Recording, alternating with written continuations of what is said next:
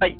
えーっと、今日は2021年の4月26日かな？月曜日の、えー時刻は午後2時35分です。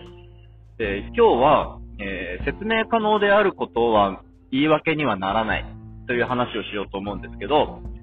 えっと、ちょっと前にツイッターで見かけたやりとりがあって、えっと、あるえあるアーティストが自分の作品の説明の動画をツイッターに上げたんですね。で、その動画は、えーっと、なんか自分、その作者自身含めいろんな人の姿が出ていて、で、その一人日本人なんですけど、作者自身が。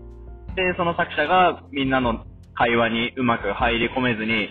居心地の悪い思いをしているっていう人、一コマがあるような、えー映像だったんですね。で、それを見た人からツイッターで、ちょっとこれは、えっ、と、人種とパーソナリティがネガティブに結びついているっていう印象を与えかねないから、ちょっとこれを無自覚に作ってしまう感性はやばいぞ、この動画は良くないっていうような批判をしたんですよ。で、それについて作者は、えっと、自分一人が日本人であったり、その、えっと、自分がその、ナイーブな印象を持たせる演出、役回りであったことについては、こういう理由で育っているんだと。で、当然人種差別的な意図はなかったっていう説明を、説明をしたのに加えて、えっ、と、ただ、この表現はまずかったと思っていると。指摘に感謝するっていうような返答をしてたんですね。で、その、えっと、自分がやったことに対する、えっと、説明をしつつも、やったことの非を認めるっていうのって、実は自然なんだけど、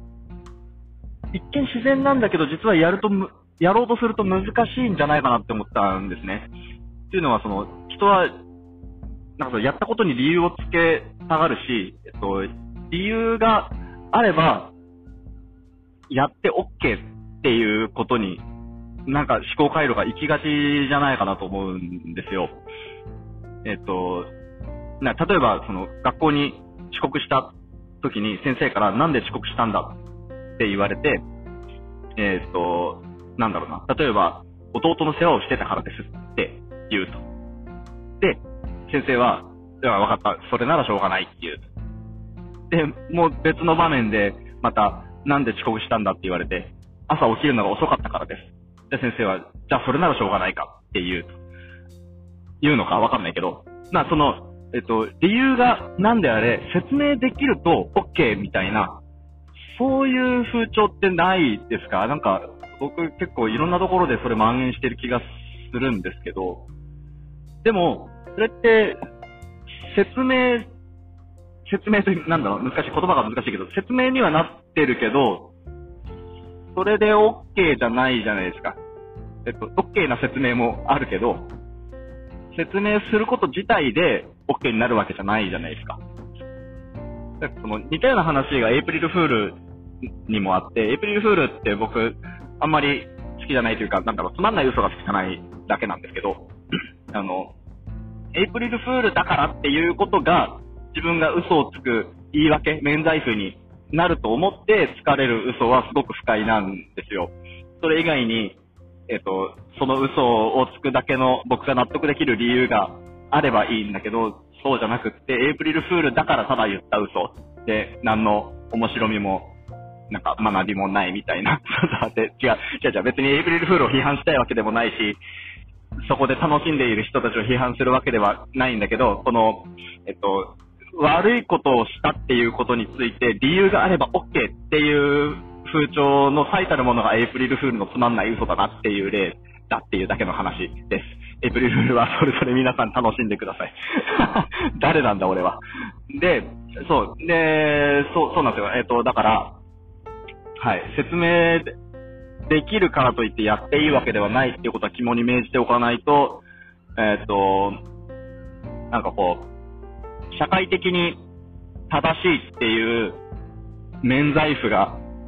あると自分には思って、ちょっと人の気持ちを無視したことをしちゃうとか、なんかそういうことって簡単に起こり得るなと思ってて。で、だからそうじゃなくって、何事にも、その、えっと、客観的な説明が可能かではなくて、自分の心情に照らし合わせてそれは正しいのかみたいなことを軸にしておかないと、えー、なんか予想外の方向から指摘を受けたときに、や、これはこういう理由でやってんだから大丈夫だよって反射的に言ってしまうかもしれないっていう危険を感じましたっていう話ですね。で、その、えっと、謝罪するときって、ちょっと別の話からいきますけど、謝罪するときって、その、何が、自分は何が悪かったと思っていて、で、だから次、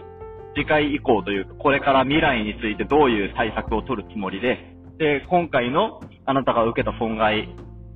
についてはこういう対応をしようと思っているっていう説明を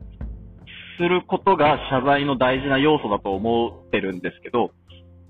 それって、でもその自分の話し方とか、相手の受け取り方っていうのを、しっかり考えた上で、その、謝罪のための説明が、自分が許されるための言い訳の説明になってしまわないように、またそう聞こえてしまわないように気をつけるっていうのはすごく大事なことだなって、それ気をつけなきゃなって思いました。で、あとその、自分が逆に謝罪を受ける立場になった時も、なんか言い訳に聞こえてしまうっていうことがあると思うんです。その冷静になって聞けば、謝罪に必要な説明であったとしても、いや、あの、そんな言い訳はいいから、俺の欲しがっている話をしろっていう風な